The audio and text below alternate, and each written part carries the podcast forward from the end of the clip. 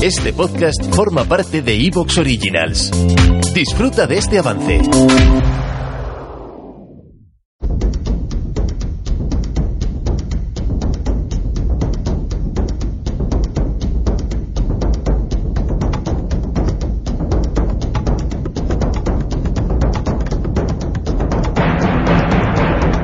Lo que estás a punto de escuchar es una transmisión del canal de Twitch de Antonio Runa. Este material no fue pensado ni realizado para ser un podcast, sino que fue transmitido en directo con imagen y sonido. Twitch va eliminando los vídeos una vez transcurridos unas semanas o a medida que se van haciendo nuevas transmisiones. Por eso, estas charlas en vivo dejan de estar disponibles en el canal.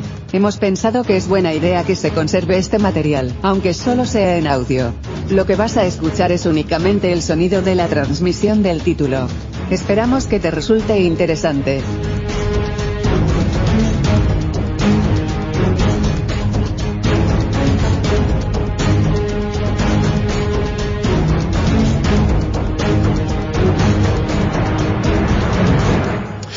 Bueno, pues ya estoy por aquí otra vez con vosotros, gente. Ya veo por aquí que hay unos cuantos, unos cuantos privilegiados que están aquí viéndome por la mañana. No soy muy de, hacer yo Twitch por la mañana, pero bueno, ya que os he engañado a algunos con la prueba anterior para el Twitch de mañana y el del domingo, pues bueno, qué menos que hablar un poquito con vosotros sobre Thor Love and Thunder. Desde que ha salido el tráiler, hace nada, hace muy poquito, mucha gente por, por las redes sociales, por nuestro correo orbitaendor.gmail.com me ha preguntado mi opinión. No solamente la opinión del director, sino también de los miembros del podcast de la órbita de Endor. Bueno, porque no nos hemos pronunciado, esta es la realidad. Y hay un poquito de, bueno, de diversidad de opiniones. Creo, aunque Rafa Pagis no, no se ha pronunciado al respecto, bueno, a él estas cosas le suelen gustar. No parece especialmente caldeado el ambiente por su parte, con lo cual él, como siempre, a favor de Marvel y, y lo que tenga que llegar, que llegue. Jaime Angulo está muy cabreado, como algunos ya se pueden prever, como algunos ya podríais anticiparos, y Antonio Monfort, pues está también, bueno, está, le ha gustado la imagen del, de Thor barra Jane Foster, ¿vale? Del Thor femenino, por decirlo de algún modo, pero todo lo demás le parece puñetera caca. Así que antes de dar mi opinión, pues voy a leer algunas cosillas por aquí.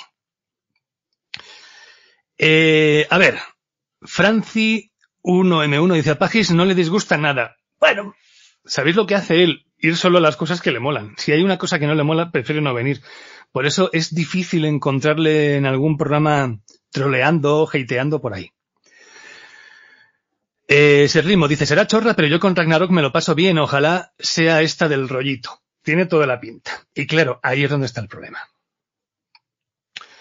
Felicidades por el podcast de La La no vi la peli, pero me dieron ganas de verla tras escucharlo. Expectativas cero patatero, dice Jonas Guisado. CGI, me la voy a poner por aquí y lo veo mejor. CGI culte salchichero a no ser que sea cosa del tráiler, parece el spin-off de, de Hackerman. Es verdad que en muchas ocasiones cuando se presentan los trailers, los, el CGI todavía no está terminado, así que, eh, bueno, existe la posibilidad de que luego la película se vea un poco mejor.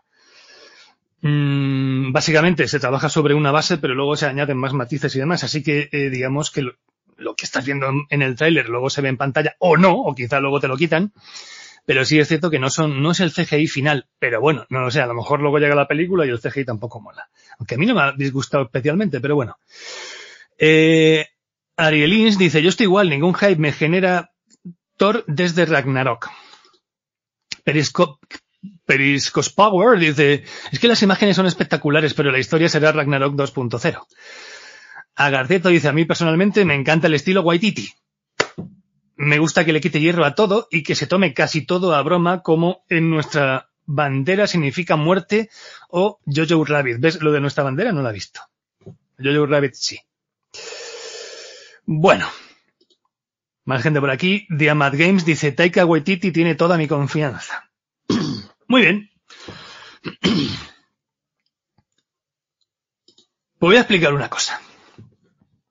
El título de este vídeo es Ningún hype por Thor Love and Thunder, porque yo por lo menos no tengo ningún hype. Lo bueno es que no me, da, no me va a decepcionar la película, pero es cierto que a mí Ragnarok no me gustó. y no me gustó porque, quiero decir, las dos primeras pelis de Thor tampoco que me vuelvan loco. No me, o sea, Thor, el mundo oscuro, por alguna razón, creo que me gusta por Loki. Loki ahí está bien. Loki está, ha empezado a estar desarrollado el personaje, lo acabamos de ver en Vengadores. Eh, mundo oscuro a mí, a mí no me disgusta como película, dentro de que tampoco creo que sea nada del otro mundo. Tiene un final muy despiporrante. La primera me parece demasiado seria.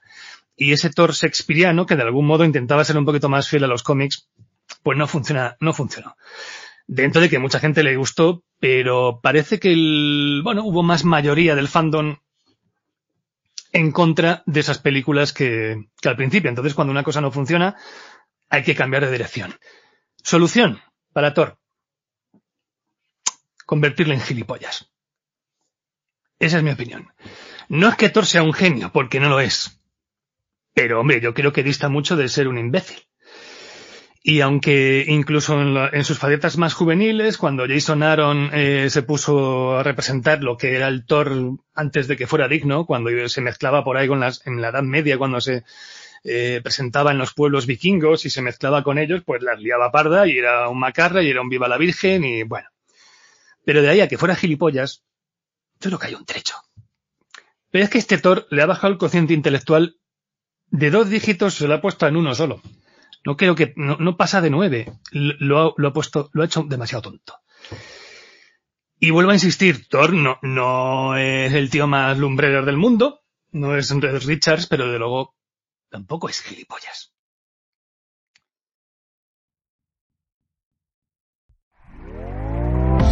¿Te está gustando lo que escuchas? Este podcast forma parte de Evox Originals y puedes escucharlo completo y gratis desde la aplicación de Evox. Instálala desde tu store y suscríbete a él para no perderte ningún episodio.